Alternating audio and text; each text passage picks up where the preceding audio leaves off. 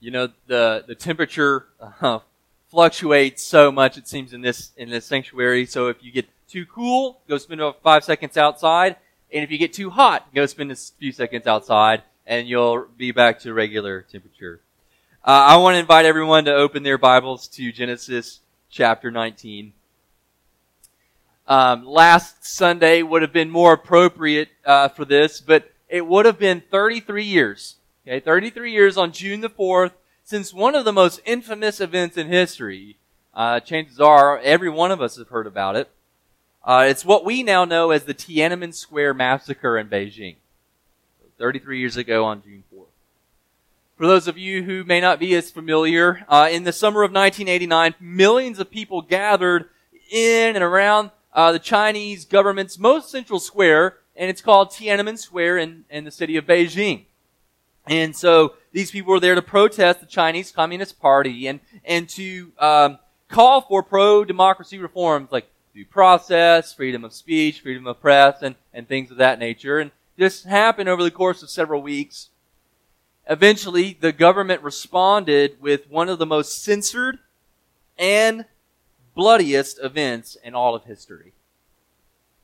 The Chinese government mobilized upwards of 300,000 soldiers, 300,000 soldiers in dozens, if not hundreds of tanks, instructed all cameras and TV cameras to be shut off, and killed estimates of 10,000 people. 10,000 people of their own citizens. To this day, it's one of the most censored events in China. And the outside world still doesn't really know how many people were uh, put to death. But there is one picture that stands out from this time uh, among many other pictures. Linda's nodding her head. Uh, it doesn't surprise me, our history, resident history buff there. Many will have seen it though. It, it's of one lone Chinese man on his way home holding a bag of groceries, standing in the midst of a vast freeway blocking the path of several Chinese tanks. The photo itself is called Tank Man, and no one knows the identity of the man in the picture or what happened to him. To him, the, the picture itself is highly censored in China. Some say he was arrested and executed. But, but the picture reveals a stark reality of one lone man against a mighty force in Genesis 19, there is one lone man against a mighty culture. He's not nearly as heroic as the tank man, but it is the stark reality of one man against a very dark culture. Uh, one man who survives a very dark culture. This man is Abraham's nephew Lot, and he's living in Sodom with his family. And we've been told, even if you aren't familiar with Sodom and Gomorrah, if you've never even heard of the story of Sodom and Gomorrah, in many places in Genesis so far, we've been told that Sodom and Sodom and Gomorrah are very wicked places. And in the last chapter, Abraham pleads on behalf of the righteous who live in Sodom. Spare Sodom for the sake of the righteous, at least for ten righteous people. But as we'll see in this chapter, there are no righteous in Sodom. Only one man is rescued and it is Lot. Lot is the only man unperverted by his culture. He's the only man rescued, and he's the only man left available for procreation at the end of the chapter. So it is in Lot that we see the great wickedness of, of Sodom and God's just judgment. And we see that in this chapter, but also what it means and what it takes to persevere. Persevering among wickedness, persevering amidst judgments, and, and persevering in, in desperation. And we see all of these elements in this chapter. Like the, the tank man, it takes great courage to persevere. But, but I want us to heed the warning of, of chapter 19 that in order to survive great wickedness, we persevere by looking to a great God. Right? In order to survive great wickedness, we persevere by looking to a great God. So we're going to read chapter 19. Uh, and, and as you guys have known, you know, in Genesis, the chapters are long. All right, so we're going to spend some time reading this entire, entire chapter. I have it up on the screen. Don't always get it on the screen because sometimes it's quite a bit of text, but I was able to do that this week. So Genesis chapter 19, starting in verse 1. The two angels who had left Abraham came to Sodom in the evening, and Lot was sitting in the gate of Sodom. When Lot saw them, he rose to meet them and bowed himself with his face to the earth and said, My lords, please turn aside to your servant's house and spend the night and wash your feet. Then you may rise up early and go on your way. They said, No, we will spend the night in the square, in the town square. But he pressed them strongly, so they turned aside to him and entered his house. And he made them a feast and baked unleavened bread, and they ate. But before they lay down, the men of the city, the men of Sodom, both young and old, all the people to the last man surrounded the house. And they called to Lot, Where are the men who came to you tonight? Bring them out to us that we may know them. Lot went out to the men at the entrance, shut the door after him, and said, I beg you, my brothers, do not act so wickedly. Behold, I have two daughters who have not known any man. Let me bring them out to you and do to them as you please. Only do nothing to these men, for they have come under the shelter of my roof. But they said, Stand back. And they said, This fellow came to sojourn, and he has become the judge. Now we will deal worse with you than with them. Then they pressed hard against the man Lot, and drew near to break the door down. But the men reached out their hands and brought Lot into the house with them and shut the door.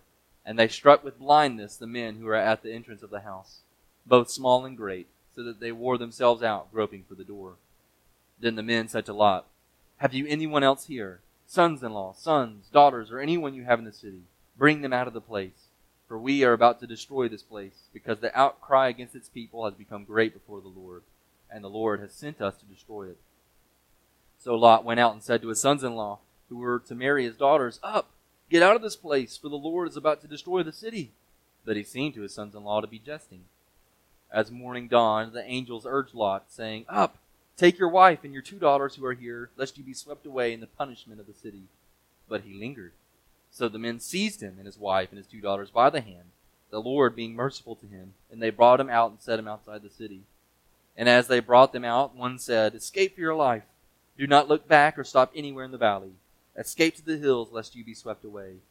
And Lot said to them, Oh, no, my lords.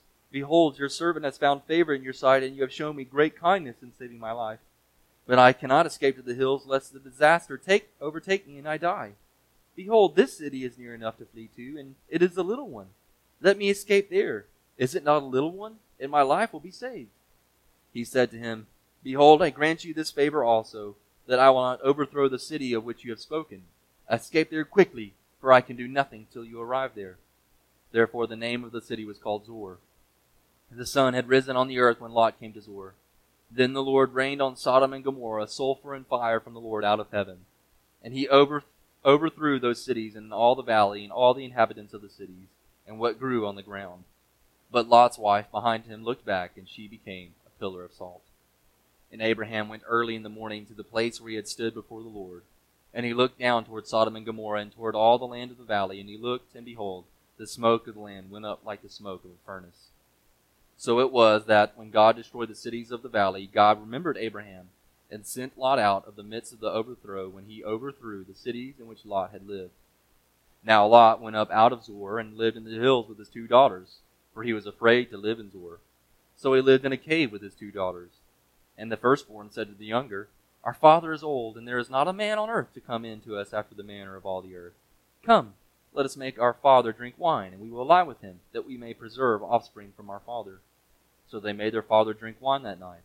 And the firstborn went in and lay with her father. He did not know when she lay down or when she arose. The next day the firstborn said to the younger, Behold, I lay last night with my father. Let us make him drink wine tonight also. Then you go in and lie with him, that we may preserve offspring from our father. So they made their father drink wine that night also. And the younger arose and lay, lay with him, and he did not know when she lay down or when she arose. Thus both the daughters of Lot became pregnant by their father. The firstborn bore a son called, and called his name Moab. He is the father of the Moabites to this day. The younger also bore a son and called his name Ben Ami. He is the father of the Ammonites to this day. So it's a long chapter. But the, the first part of this chapter focuses on Lot in contrast to the culture of Sodom. And that's where we see the first warning. In culture, never give in to corruption. Now, by way of forewarning, there's plenty of alliteration in this sermon, so hang on to your seatbelts. But in culture, never give in to corruption. Uh, when the two angels come to Sodom, uh, they appear as, as two men, as they did with Abraham, and they're going to spend the night in the square. And it could be that by Lot trying to prevent them from going, we're seeing a picture of how unsafe the city really was. Uh, because being in the city at evening means you're safe, right? That the gates get closed at night. You have watchmen on the towers watching out for uh, enemies, and, and you have walls that, that protect the city. And so you're, you're safe from, from bandits on the road. You're safe from wild animals. You're safe from all kinds of dangers. But these angels, they couldn't even assume that they were safe in the city. The, the city was so unsafe, it was as if they're still out on the road. So, in a way, Lot is protecting these angels because he knows the danger. You can't go sleep in the city square. Now, this isn't like Springfield, right? Going to sleep in the city square, we, we think like, oh, you go to sleep in the city square, what's wrong? You know, whatever. But, but th- it's so unsafe that he knows the danger. And, and, but Lot is also standing in comparison to Abraham here. I don't know if you guys remember chapter 18 from last week, but that, those first few verses are almost identical, right, to, to Abraham, Abraham and Lot. Just as Abraham insisted on hospitality in the last chapter with warm generosity, so too is Lot. And furthermore, just as Lot knows it is unsafe out in the city, it's not just unsafe out there, his is the only house that is safe in the entire city. These angels can't even go to the, the police department. There's, there's one guy's house that's safe. Look at verse 4. But before they lay down, the men of the city, the men of Sodom. Look at the descriptions. He's describing everybody, both young and old. All the people, to the last man, surrounded the house. Lot's house is the only safe place in this entire city. And that is why it is important to heed this first warning because it can be overwhelming. He's the only man uncorrupted. The, the, the contrast is between the one man Lot and the every other man of the city. The corruption of Sodom was overwhelming. It, it's Lot against everybody else. And the corruption that we find ourselves in can be overwhelming too. It's overwhelming when a vast number of people in a culture are, are of one mind over something. I mean, you guys are, are already thinking of, of different things. So abortion, right, is, is one example in our culture. And, and not only, not only are there a great number of people who support it, but to go against it, you, you go against women and women's rights. Yeah, it's also, there's also overwhelming, to, overwhelming pressure to support the LGBTQ lifestyle. Uh, in other cultures, it may not look like that. It, it might look like the uh, the overwhelming corruption given to a, a religion or, or, some kind of superstition. Uh, just the other week, I heard about this Muslim man who became a Christian, uh, and it was a few weeks before he was baptized because he knew as soon as he was baptized and came out public with his faith, his family would quite literally try to kill him. He came from a particularly powerful family. Uh, and, and, and that's just Muslim culture. And in our culture, you can face overwhelming pressure from your own family to put your family before following Christ. It could be pressure to put politics, right, in place of Savior instead of Jesus. Pressure comes from many different places, and it can be overwhelming. Not only overwhelming, but it could lead to compromise. The men of Sodom insist on having their way with Lot's guests. Bring them out to us so that we may know them. The Bible's polite way of saying that we may sleep with them. And Lot doesn't do so well here, does he?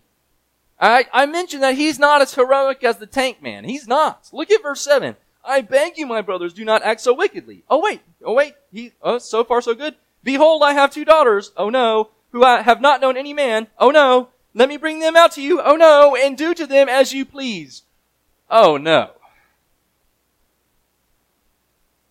One purpose of this is to, to highlight just how wicked the, the city of Sodom has become. And, and how right God was to judge it. Allen Ross wrote in his commentary that even this perversion was rejected by those bent on evil. You see, Lot ends up escaping, but you could say he, he escaped smelling like smoke. His dwelling in Sodom caused him to make severe compromises in his life that nearly compromised his own rescue. He was willing to offer up, like literally sacrifice, the good of his family for another good thing, the good of his visitors. That, that's compromise. And, and compromise can look like a lot of different things. It could look like compromise with culture's morals and accepting them. Maybe we don't accept them wholeheartedly, but maybe in degrees. An example of this in church, or, or I'm sorry, before I get there, in, in the Jim Crow South, right? Maybe you su- supported segregation wholeheartedly as a Christian. That's one way you compromise on your faith. But another way was just staying silent on the matter during that time. That's compromise. But like Lot, it could very much look like sacrificing, giving away one good thing for the sake of achieving another good thing. In church culture, we have a real problem with that here in America because it looks like, it looks like giving up, forsaking character and accountability for dynamic preaching or gifted leadership. It's compromise and it destroys churches. We, we don't give in to culture, and we don't do that by giving up something good and valuable and precious like our own integrity, right? Taking one good thing and giving it up for the sake of another good thing is to compromise.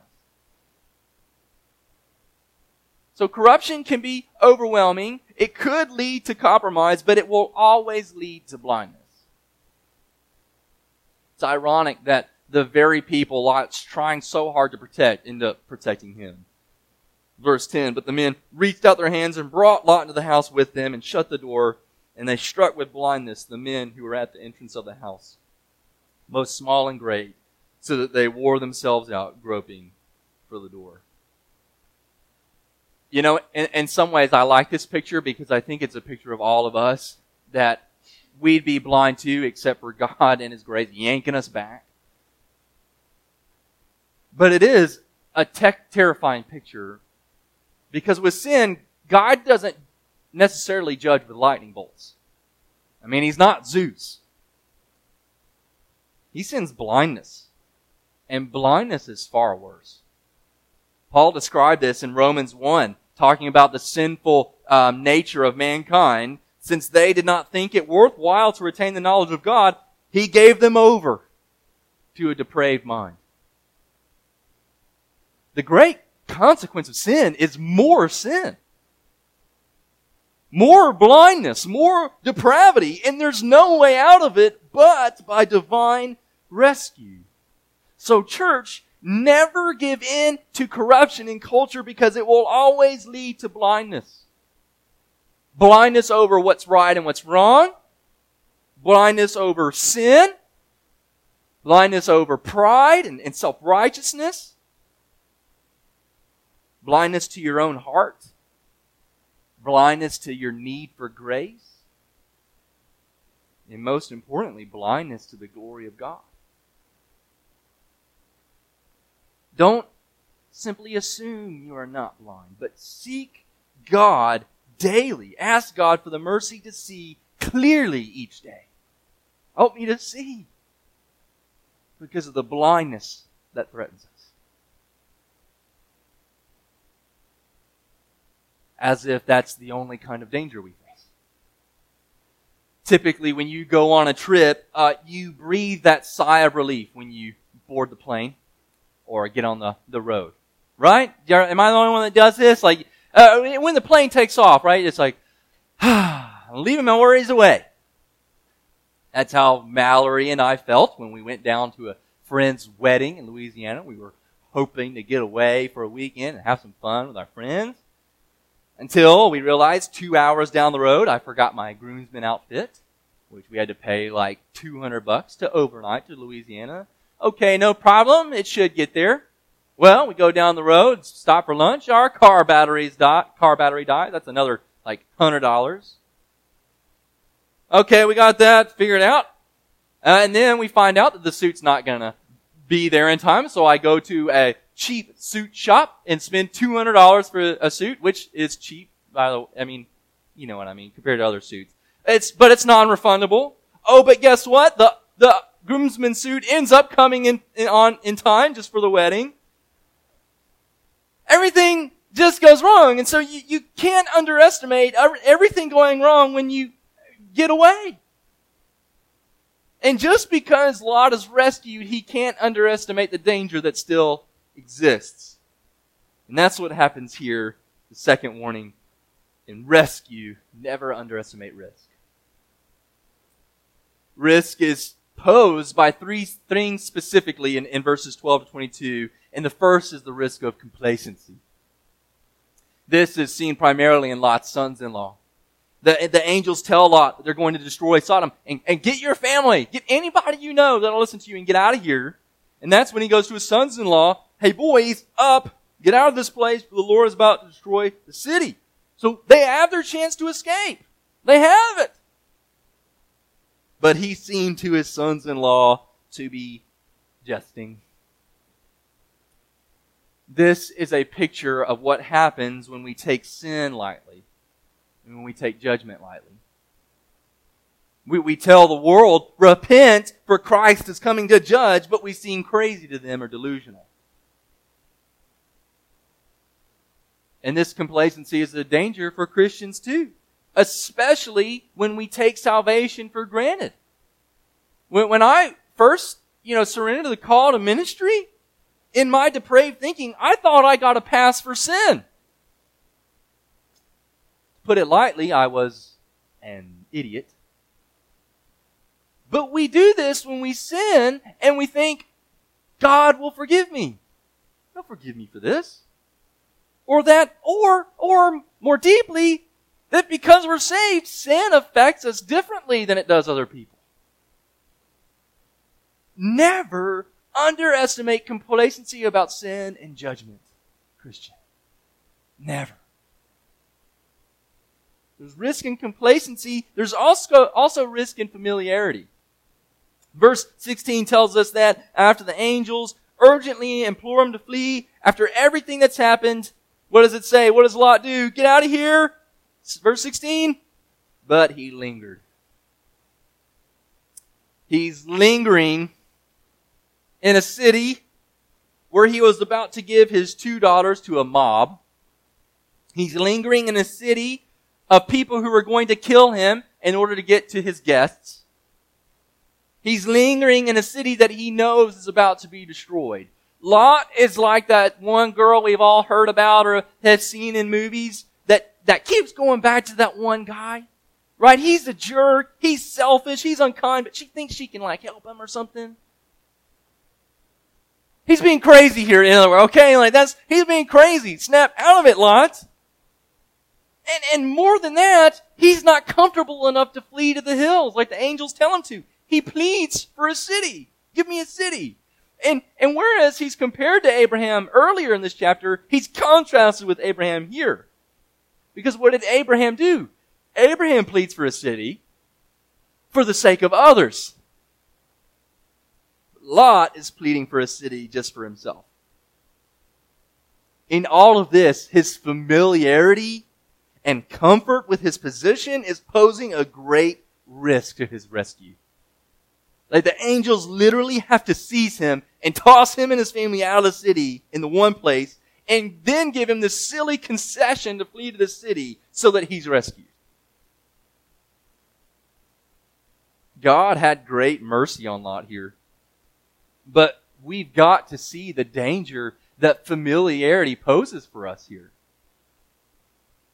Whereas one danger is compromising to give up a good thing, Familiarity is where we aren't willing to give up something that we should.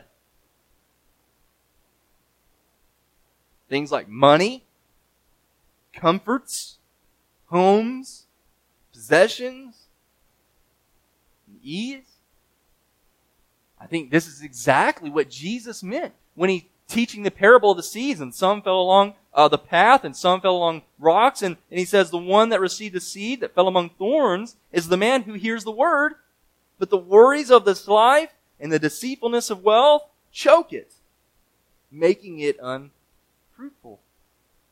So be wary of familiarity, over familiarity with this life. This leads to the last last risk posed risk in temptation. This is seen in, in the sad fate of Lot's wife. They're out. They're free. They're rescued. But Lot's wife, verse 26, behind him looked back. She became a pillar of salt. This might be the same idea that Jesus had when he said in Luke chapter 9, No one who puts his hand to the plow and looks back is fit for the kingdom of God. In any case, the, the idea is a longing for something else besides uh, the kingdom of God. It's, it's a longing for something else besides God. It, it's a fondness, it's for sin one writer in his commentary said, even after the destruction of Sodom, the mentality of Sodom remained. Do not underestimate the danger of temptation or the destructiveness of sin. It will destroy you. Sin left on its own long enough will destroy your faith and your soul. As secure as you think you might be. Finally, in desperation, never abandon devotion. Now we come to a really sketchy scene in a cave. Lot's daughters get their dad drunk and sleep with him so they can carry on the family life. And all of this in this, this entire scene, every action is driven by desperation. And I want to show you three ways that desperation is in this passage and how they apply to us. First, in desperation, don't be driven to isolation. It, it wasn't long after God judged Sodom that Lot decided he didn't like living in Zoar anymore, so he goes to the hills after all. Good for Lot. It sounds like he's obeying the angel's command. But he, he's not really. Why? Because first of all, the hills where he was supposed to go first to escape the judgment of God and not as a place to stay. Right? They're a place of escape, not a place to stay. But secondly, the text explicitly tells us he goes for he was afraid to live in Zoar. So he's not deciding to go there because he thought the angels had a good idea. He's living there out of fear. Lot has allowed his desperation to lead him into isolation. And the first danger of isolation is that, well, frankly, you just do crazy things when you're alone for too long. Um, when I'm alone for too long, I start talking to myself in accents. I'm really good at accents, uh, by the way. It's how I won Mallory over and how I continue to drive her crazy to this day isolated people become desperate people. That's part of the reason why we have this scene with his daughters in the first place. They're alone and they're just driven to do crazy things. But isolation is really a problem in our society. People are lonelier than ever because we've been trying to substitute real human community with, with the community we have over the internet or, or social media or gaming. And isolation is a big problem, a big temptation for Christians. Jesus? Oh, we love Jesus. We like Jesus. But his church? No, thank you. We often tell ourselves that we're better on our own, don't we? But isolation is very unchristlike because God is not an isolated God and Christ is not an isolated Savior. John Chrysostom, an early church theologian, I mean, really early church theologian, he wrote, He cannot have God as his father who does not have the church as his mother. Which means you can't call yourself a Christian if you're not submitting to and serving his church. It's impossible. So don't be driven to isolation, but also in desperation, don't be driven to inebriation. It, it's not just that Lot's daughters trick him into getting drunk. He lets them get drunk. I mean, there are only three people here. It's not that hard to figure out what's going on. If they had a murder mystery party, it would not be very fun. They'd figure that out pretty quick. I mean, one of them's got to figure out the story, and then you only have two that are a murderer. I don't know if you guys ever played Murder Mystery Party, but they're fun. Anyway, it wouldn't be hard to figure out that they were trying to get him drunk. And there's just three of you, right? And instead of trying to protect his daughters and staying vigilant, he lets it happen. And I believe that Lot is letting himself become drunk because he's desperate. He's lost his wife. He's lost um, his house, his possessions. He's lost everything. And so he's retreating to something to comfort him. He's just letting it happen. In this case, it's, it's alcohol, but substance abuse can be a real problem and a real temptation when you're desperate. When the pain just won't go away, depression lingers, when you've lost everything. But Jesus, He commands us to be sober minded. Be careful, He said, or your hearts will be weighed down with dissipation, drunkenness, and the anxieties of life. And that day will close on you unexpectedly like a trap. And the danger is if you're being controlled by a substance, then you're not being controlled by the Spirit. And where the Spirit of God is, there is freedom. Church freedom is not in the bottle. It's not in the pill. It's not in the drug. Repent of inebriation. Seek help if you need to. In desperation, don't be driven to inebriation. And thirdly, in desperation, don't be driven to instinct. Mere instinct. This is where Lot's daughters come into play.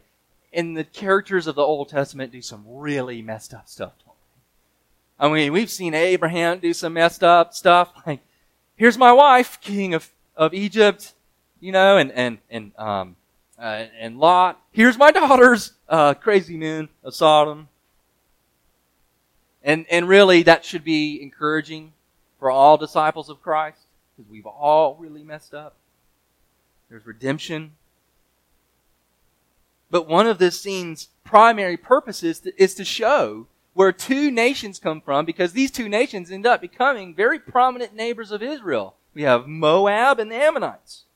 Both feature significantly in Israel's history. In fact, uh, talking about redemption, uh, David's uh, grandmother, I think it's her grandmother or great grandmother, is a Moabite. So God redeems it, but, but, this also shows that Lot's daughters are desperate to keep the family line going, and in this way, they're kicked into survival mode. Instinct. Verse 32, Come, let us make our father drink wine, and we will lie with him, that we may preserve offspring from our father. What's wrong with instinct? Instinct's only focus is self-preservation. When we're driven by instinct, we are thinking only of how can I come out of this for me? This happens at work when maybe we want a position or we're competing for a position and we begin to cut down our coworkers. This happens at home when we're trying to make our parents maybe like us more than our other siblings or something of that nature. It happens a lot in society when every message we hear is our livelihoods hang in the balance. No wonder more and more people are driven to violence. They're, they're thinking their survival is on the line. No, listen, we're not to be a people of self preservation, but of self dying. Not of survival instinct, but of self control. Not of cutthroat, but of cross carrying. Don't be driven to instinct, even when so desperate.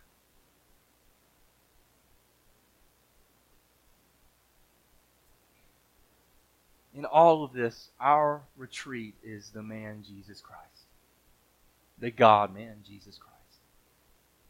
He's first of all our retreat from judgment. Uh, Sodom becomes a picture of what becomes of sin. All right, not just a particular kind of sin, but of all sin.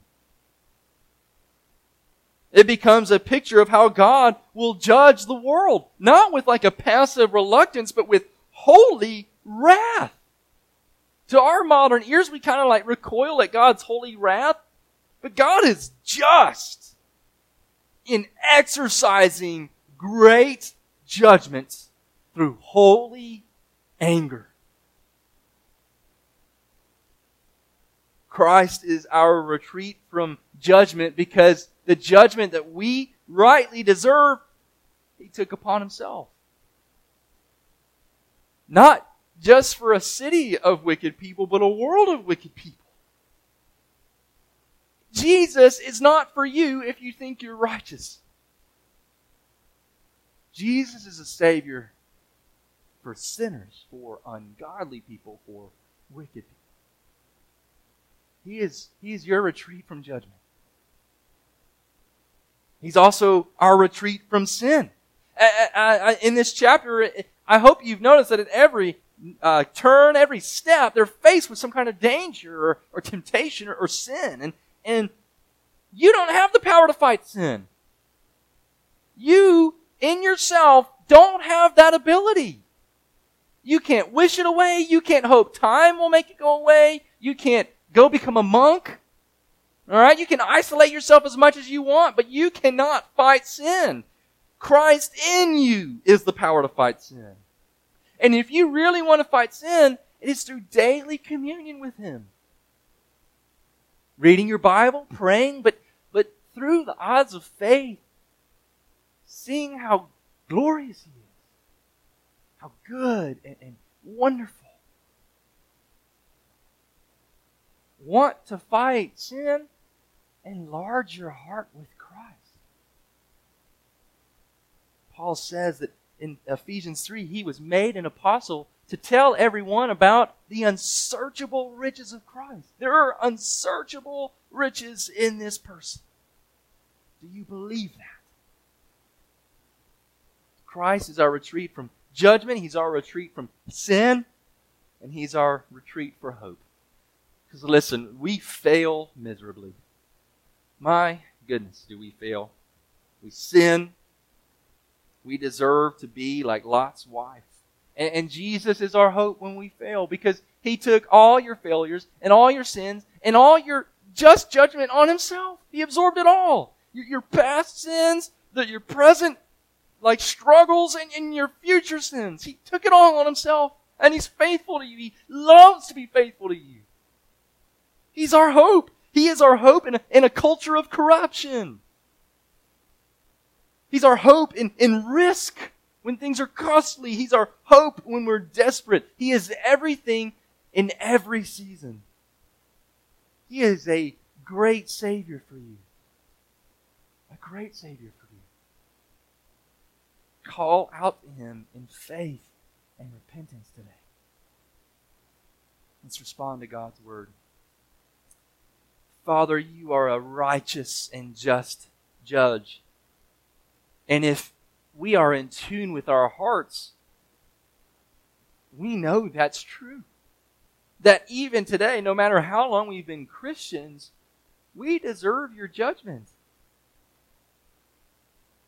But by your grace, you yank us. You seize us by your mercy. Our only hope is in a Savior who went before us. A Savior who walked into our Sodom hearts, took the judgment on himself, made us new. Gave us new life, made us born again. Before you came to us, we were blind, groping for something, desperate. In your mercy, you give us sight. We're desperate for you, Father, to work in our hearts, to keep us safe, safe from sin, safe from judgment, and safe from ourselves. So, in Christ and in His great rescue and in His great redemption, shower us with your grace, shower us with your mercy, and enlarge our hearts with Christ that we may persevere in all wickedness, in all judgment, and in all desperation. And it's in His name that we pray. Amen.